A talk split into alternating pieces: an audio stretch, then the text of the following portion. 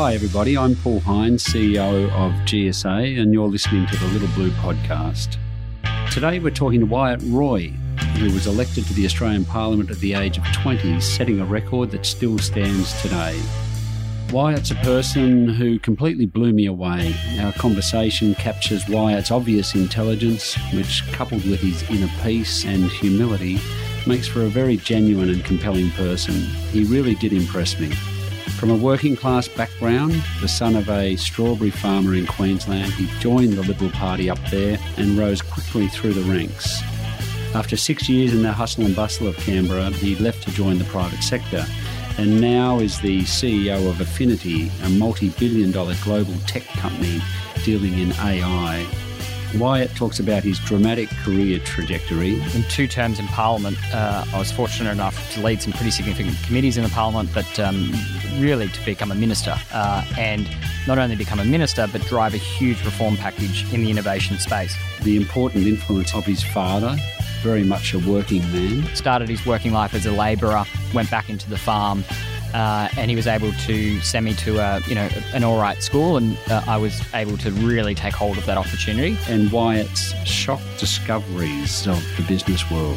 They are as bureaucratic and sometimes even more bureaucratic than uh, than government, and that has really surprised me. And I think um, the virtue that I, I learn every day is patience. That's all on this episode of the Little Blue Podcast. Well, the other day I was walking past a cafe on my way to work, just the, the usual way that I go, and uh, someone called out, "G'day, Paul," and um, it was a friend who summoned me over to a table, and I walked over and she said, "Look, hey, firstly, how are you, blah, blah. I'd like you to meet Wyatt Roy." And I looked at this person and and, and said, "Wyatt Roy, I know that name. Hang, hang, hang on, aren't you the youngest ever M P?" And Wyatt nodded at me with a, a bit of a, a grin. "So I'd like to say good morning to you, Wyatt. It's lovely to have you here." Thanks, and I appreciate mate. You giving me your time. Well, it's great to be here. Yeah, and let's start with that. Are you sick of being the youngest ever M P? It's a good question. Um, uh, It is something I have zero control over, so I think um, you you find some zen in life about these things, and I'm very proud of my time in Parliament, what I did, the fact that I was there.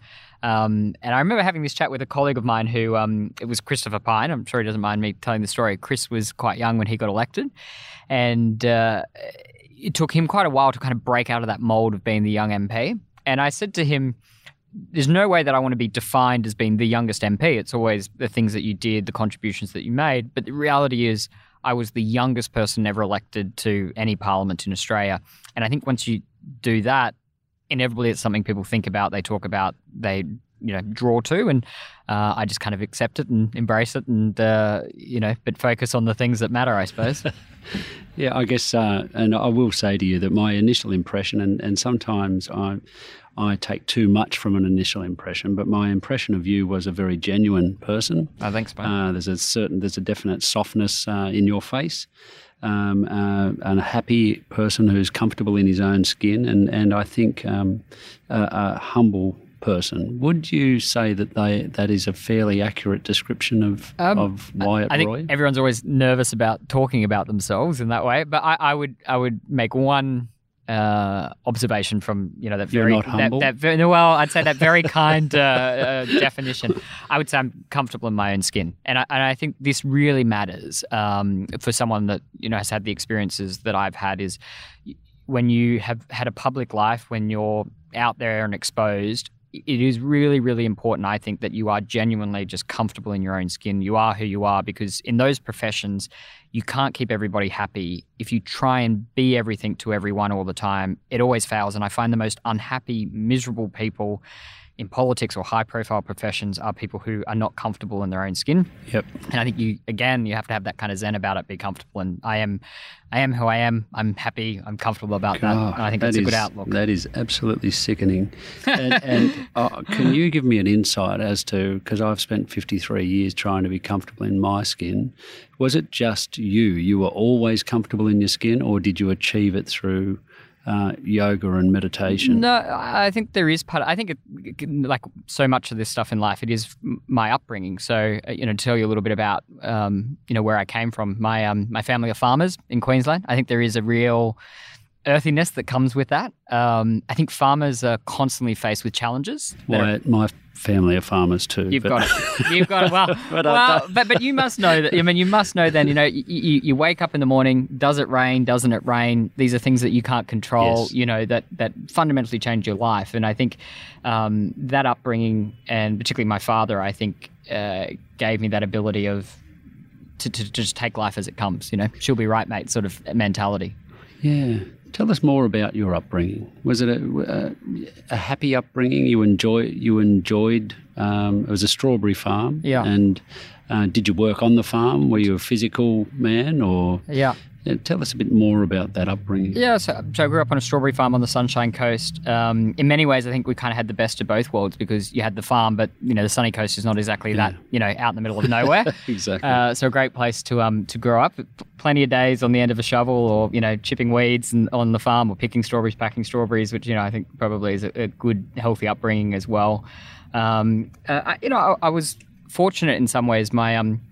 Uh, I'm the first person in my family to finish high school, including two older brothers who, wow. you know, I love dearly and, you know, they're doing other things in life. But um, there was never really that expectation for me to finish high school, let alone go on to all these other things. Um, and Were you uh, always academic as, as no, a kid? No, I mean, I... I I certainly enjoyed the social aspects of school. Um, uh, just finishing was a good thing, and I, I did okay. And there were certain things that I, you know, I re- particularly economics, and I, I really liked um, that course. But um, uh, I think for me, uh, that opportunity, Dad worked very, very hard. You know, he started his working life as a labourer, went back into the farm.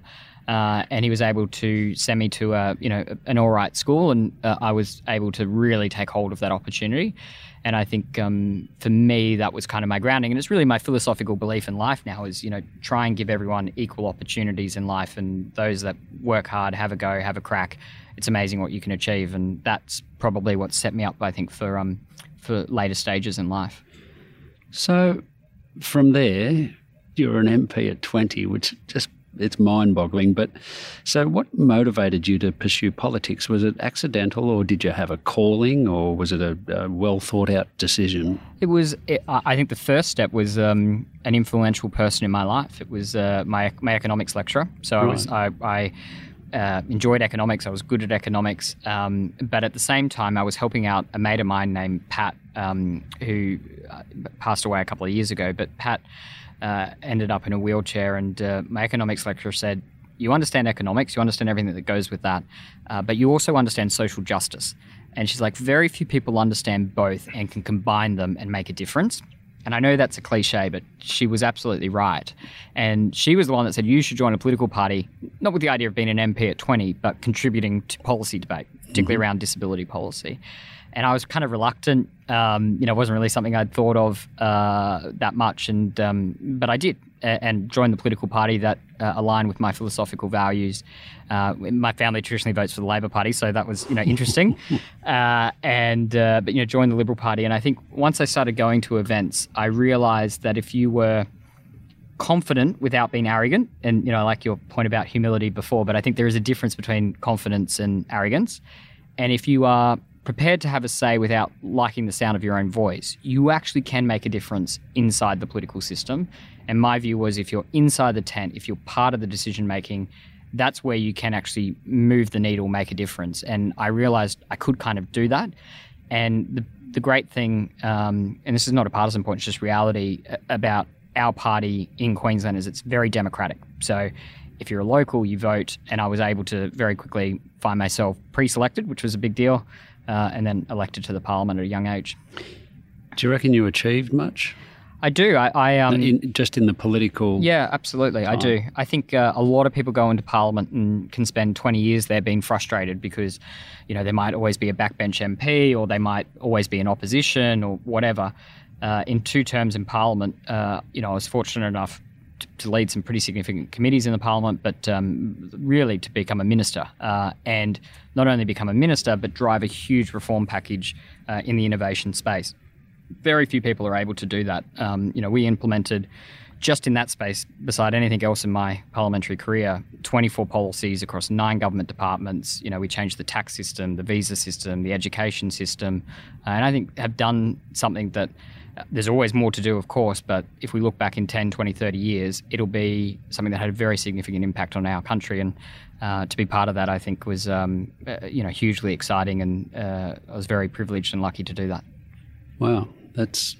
That's great, and I should have known more about what you achieved. Mm. And when I Google you, it doesn't all come up, unfortunately. you gotta, you gotta, you gotta watch Google, because there's a lot you don't want to believe when you find on the internet too.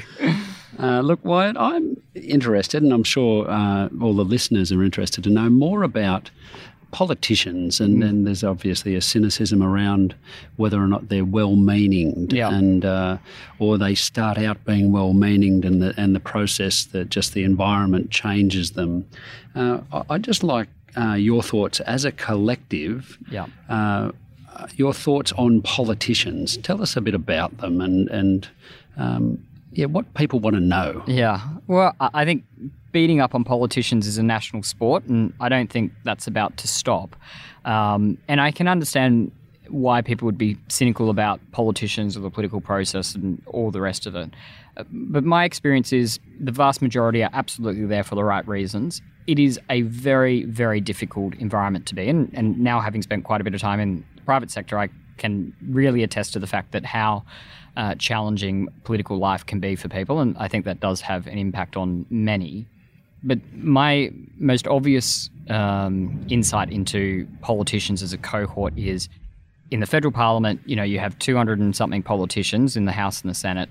If you look at any workplace anywhere in the country with two hundred odd people in it, you will have good people, you will have bad people, you will have intelligent people, you will have not so intelligent people, you will have people motivated to do the right thing and the wrong thing. And I, I genuinely...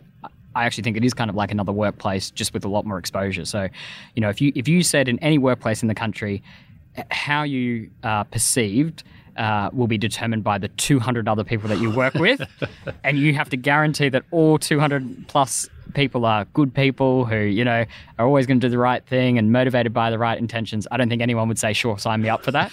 uh, but in the parliament, that's exactly what happens. You know, one person does the wrong thing and everyone thinks that uh, all politicians are bad, and that's just not the case. So let's pick out the good ones. And my mother has a saying which uh, relates to exactly what you just said, and that is, show me your friends, yes, and I will tell you who you are. Yes. Who were your friends?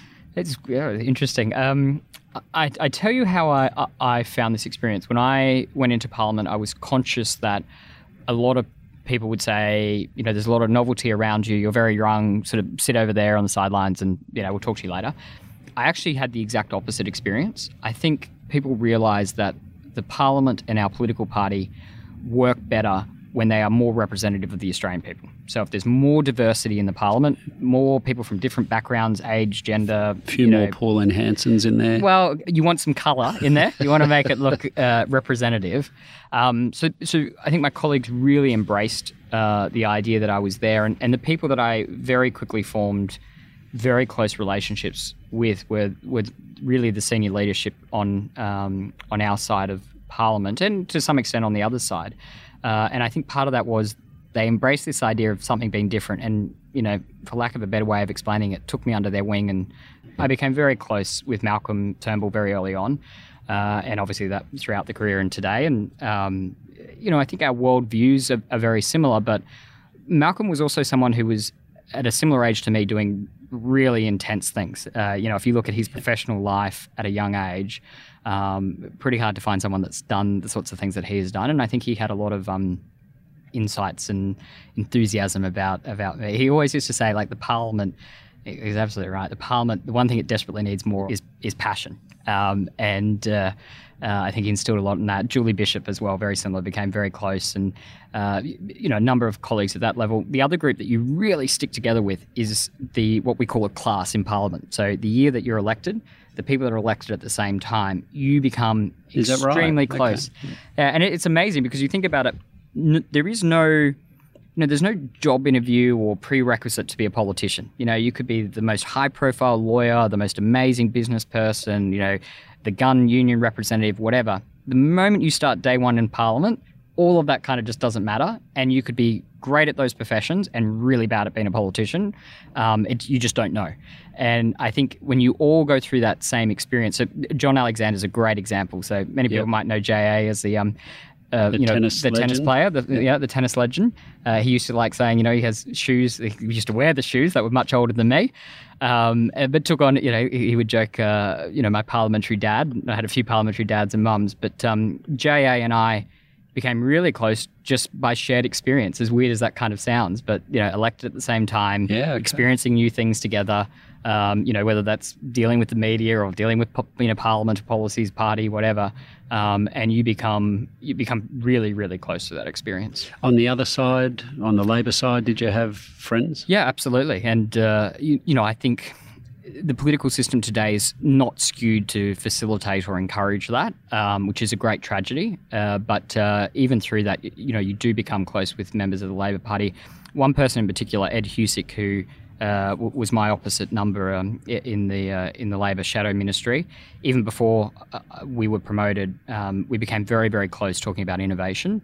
Um, and he has this saying, he's absolutely right, at the end of any political career, do you want to be remembered for somebody who was like a tribal warrior having the fight, or do you want to be remembered as someone who brought people together?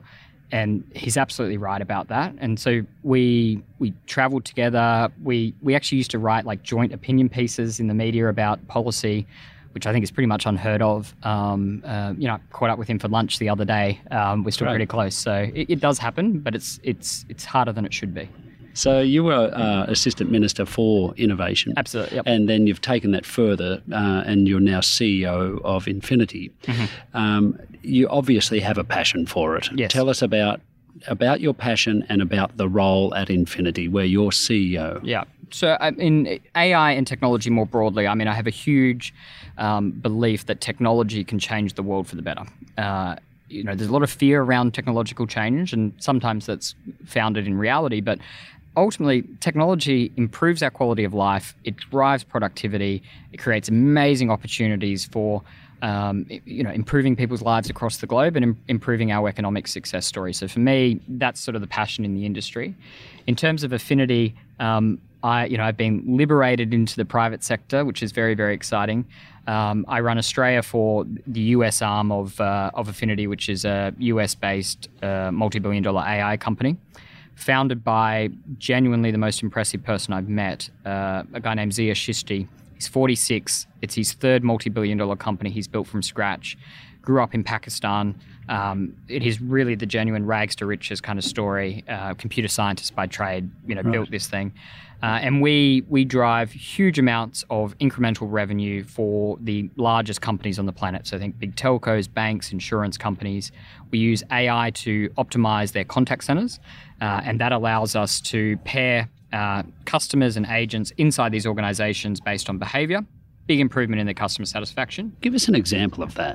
So, how, how would that work? So let's imagine I'm I'm calling a large uh, Australian telco, insurance company, bank. Um, you know, I might be calling up uh, because I want to buy something, or maybe I want to, you know, leave that company. Maybe I want to cancel my insurance uh, with this company. What would happen today is, uh, without Afiniti being there, uh, you are an agent in that organisation is connected with the person who's been waiting the longest. We all know that kind of painful experience yep. sitting on the phone. We do a behavioural analysis on the customer and the agent, and we connect the two people who get along best based on behaviour. It turns out that has a huge impact in your ability to sell something to that person, retain them, improve that customer experience. That's all kind of exciting, and you know, there's a lot of A I and machine learning behind that. The real magic in this company is we turn that algorithm on again and off again in short cycles.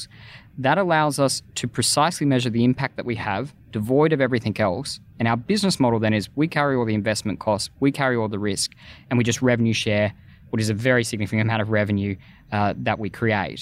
Uh, you know, for some of our companies, that gets up into the billions of dollars. And uh, so this company is, you know, absolutely exploding. I think growing north of one hundred percent year on year.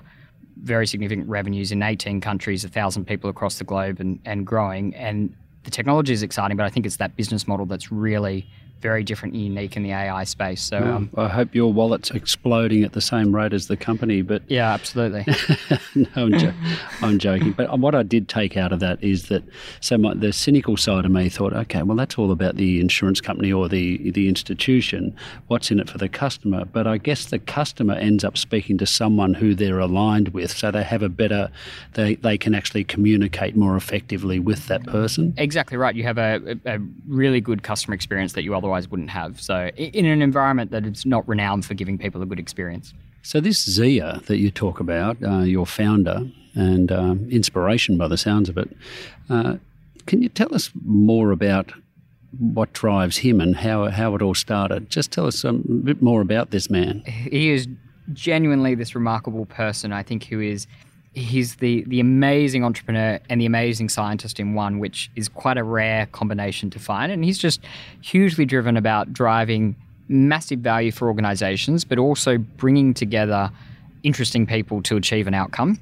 Uh, and if you look at our company, I've never quite seen anything like it where, you know, our board and advisory board includes, you know, former prime ministers, the former C E Os of big companies like Verizon and Sony and B P and B T. And to bring together those sorts of people, I think, is a great testament to him. And when you put people like that together to solve for an outcome, to drive value, um, it's a it's a really exciting experience to be involved in something like that. And few people, I think, have that ability to make something like that happen. Tell, tell us about that transition. So you've you've uh, went straight into politics, and then you you stayed in politics, and then you've transitioned into the business world. And I, I'm fascinated to know, did you acquire the required, uh, I, I guess you would have had the leadership skills, but but the managerial skills that you need as a C E O in, in business? Yeah, it's a really interesting transition to go through. And I think I did that in a way that it, I can't actually think of another person who's done it in this way, because normally what happens is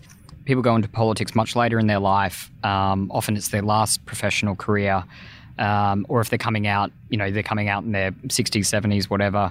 The world looks very different. For me, you know, I was coming out at twenty-six, uh, had served as a minister, and I made a very conscious decision to get as far away from government as possible, to go as deep as possible into the private sector.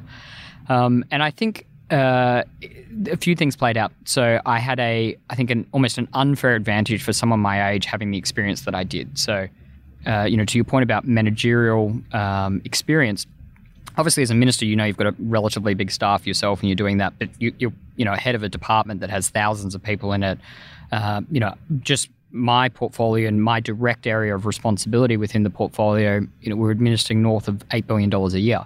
Um, unusual for a twenty-five-year-old, twenty-six-year-old to be doing that. So uh, I think that kind of puts you in good stead. I think one of the um, interesting things about politics and Parliament is you have enormous exposure to things that just most people would never get the opportunity to see. Uh, so, you, you know, you develop relationships with, you learn from the leaders across the board. So, you know, you'd be dealing with the C E Os of the big companies, whether that's health or, you know, insurance or telecommunications, I T, whatever. If you want to learn about the economy, I mean, you're talking to the governor of the Reserve Bank and the, um, you, you know, leaders in, in, in the finance world. If you want to learn about defense and national security, you, you know, you're talking to the head of the defense force, you're talking to soldiers. If you want to learn about the environment, you're dealing with that. And so you can see your exposure across the board is unlike anything else you've ever seen, and your learning curve is so steep. So that is quite different to, you know, if I had started my career joining a consulting firm or a bank, and, you know, great experiences, but vastly different to to my world. And I think that um, uh, while not often the perception, I think that gave me uh, a great foothold to sort of start this new life.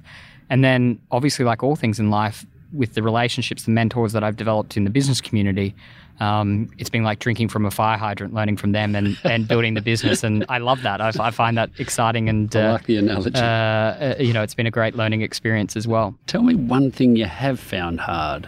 What, what's one thing that you've really struggled with in, in, in going from politics into business? Um, it's a good question. I think... Um, struggle, you know, maybe it's the wrong word, but surprised, I think, is... You know, when, when you're in government, the wheels can move slowly. You know, it's a bureaucratic system. Driving change takes time. It's quite heavy. And I think it's very easy to have this perception as the, of the private sector as fast-moving, quick decision-making, get stuff done, you know, logic prevails because, you know, one plus one equals two, we're just trying to make money at the end of the day. That makes sense. There is some truth to that, but certainly in the world that we operate in, which are the largest companies, they are as bureaucratic and sometimes even more bureaucratic than uh, than government, and that has really surprised me. And I think um, uh, navigating that, and probably the, the virtue that I, I learn every day is patience. Um, and I think that has surprised me in the private sector is um, how valuable patience is. Uh, you always know persistence is valuable, but um, uh, you know I, don't, I just don't think the private sector moves as quickly as the noise sometimes makes out. And uh, uh, you know, it's maybe not the, the multinationals. No, anyway, exactly, Wyatt. exactly. And it's this classic sort of overnight yeah. success story. You know, everyone always talks about this, but. Um, you know, you become an overnight success in the business community after, you know, ten, fifteen, twenty years of, of something happening. And uh, uh, I, I've enjoyed finding that reality. Do you have an image of what you are going to be or that you want to be at, say, fifty and at, at sixty? That, that, well, do, do you have a feeling or an image as to what, what, what it looks like? Um, I mean, there's so many answers to that question. I think at a personal level, before you talk about a professional level, to, to how we started this conversation is um, the one constant in my life that I think you always try and um, create or uphold is is happiness. Um, so if you get to, you know, fifty, sixty or even later in life, what has been a successful life or career is one that made you happy. Um, uh, and I think that should be the prism that you view everything else through. So that's kind of, you know, the personal element, you know, having great friends, having great relationships, you know, all the rest of it, um, doing a job that you want to get out of bed in the morning. I think for my generation, um, you know, they talk about us having at least eight careers in our working life. And I think that's probably going to be true. I mean, you know, this job is different to my last one, and I'm sure my next one will be different again. Um, but uh, at a, at a broader level, you would want to be somebody who has made a difference to the world. You know, life is short. We don't get to be here for very long, and I think at the end of it, you would hope that you have have made a, a positive contribution that has actually changed the world for the better. And I know that kind of sounds like a, you know, Miss Universe sort of uh, statement, but it, it should absolutely be true as well. Uh, give, give us a couple of lessons, a couple of lessons that, you know, things, observations, things that might be relevant to other people listening that uh, they might take on themselves. Um. I've always found um, if you seek advice from people, and it doesn't matter how senior they are, people are unbelievably willing to help. Uh, and if I look across my life and I say, what's made the biggest difference and uh, where am I surprised that people have been held back, it is a willingness to pick up the phone, to talk to somebody who you might not know that well, they might be a lot more senior than you, and saying, hey, I'm thinking about this idea. What do you think and what's your advice? And I think if you do that, the dynamics between people just radically change. Um, one, you obviously learn a lot, uh, but I also have found that experience, it's kind of like going to the horse races. Um, if somebody has helped you, if somebody has given you that advice, they want you to succeed at yes. that point. They want yeah. to put a ticket on that horse. They want it to run well. They want it to, to have success. That's a very different thing to saying uh, in any professional environment, I'm going to work my way up the pecking order. I'm going to find whatever position I want because I'm the smartest person in the room. And I think particularly doing that at a young age, kind of the wheels come off very, very quickly. If you rock up and say, you know, I'm so smart, this is so great, everyone should believe me, you know, why haven't I got the C E O job today? Um, that kind of ends in tears. Uh, but I think if you have that ability to bring people together, and that is about seeking uh, other people's ideas, thoughts, inputs, um, that's been my greatest lesson, I think, in, in, in the last few years. Uh, that uh, that impresses me. Um, I I always say to the team here, ask for advice, don't ask for help. Yeah, people will give you their help, but but frame it. It's got to be a, you you want their advice. Yep. No one has turned me down when I've said I need your advice on something. No, I completely agree. And it, you don't even have to always take it. I mean, often mm. it's good advice, so you should. But um, I think the ability to use people as a sounding board to workshop ideas with people is, you know, the strength of any organisation, whether that's in, in government or outside of it. Um, if you think about the greatest policy, political failures of the last ten, twenty years, it's when people haven't workshopped an idea. You know, someone's come up with an idea, so this is great, let's just implement it. If they picked up the phone a few more times, yeah. you know, things would be dealt yeah. with a hell of a lot better. I just thought about greyhound racing for a second. Yeah. Look, give us a couple inspirations in your life, just a, a couple role models, uh, people who who have inspired you. I think Malcolm Turnbull you mentioned earlier. Yeah. Um, I mean, so many people must say this, but um, genuinely my father, I think, huge inspiration and, and influence on my life. You know, Dad's somebody who, you know, obviously works incredibly hard, has an amazing work ethic, and um, uh, I think has, you know, really done a lot for me because of that. Uh, and, and, you know, for his own life, I suppose. He had a very, you know, difficult sort of childhood, and, and I think it's amazing what he's done. Um, but I think beyond that, it, he is the most kind, generous, compassionate, helpful, fun person to be around. You know, it's impossible not to fall in love with him, and he's just an incredibly good person. Uh, and um, even beyond that a little bit more is he really has taught me I take what I do in life incredibly seriously. You know, what I do, you know, you hope can make a big difference and it's important, but I never take myself too seriously. You know, you always have to have that um, that view on yourself, and you have to enjoy it. And I think for me, learning that from him uh, and seeing that is just, um, it's really important. Wyatt, I've got to say that I've enjoyed this little getting to know you session. Thanks, mate. Uh, I think everyone Next listening... time I want to know more about you. That'll come. It's very one way, this conversation. Try and shut me up. Don't ask any questions. So, look, I just want to say th- thank you so much. And I think that for anyone listening, I think there's going to be a couple out there that do. That if you meet this man, uh, you too would be impressed. Thanks very much, Wyatt. Thanks, mate. It's very kind.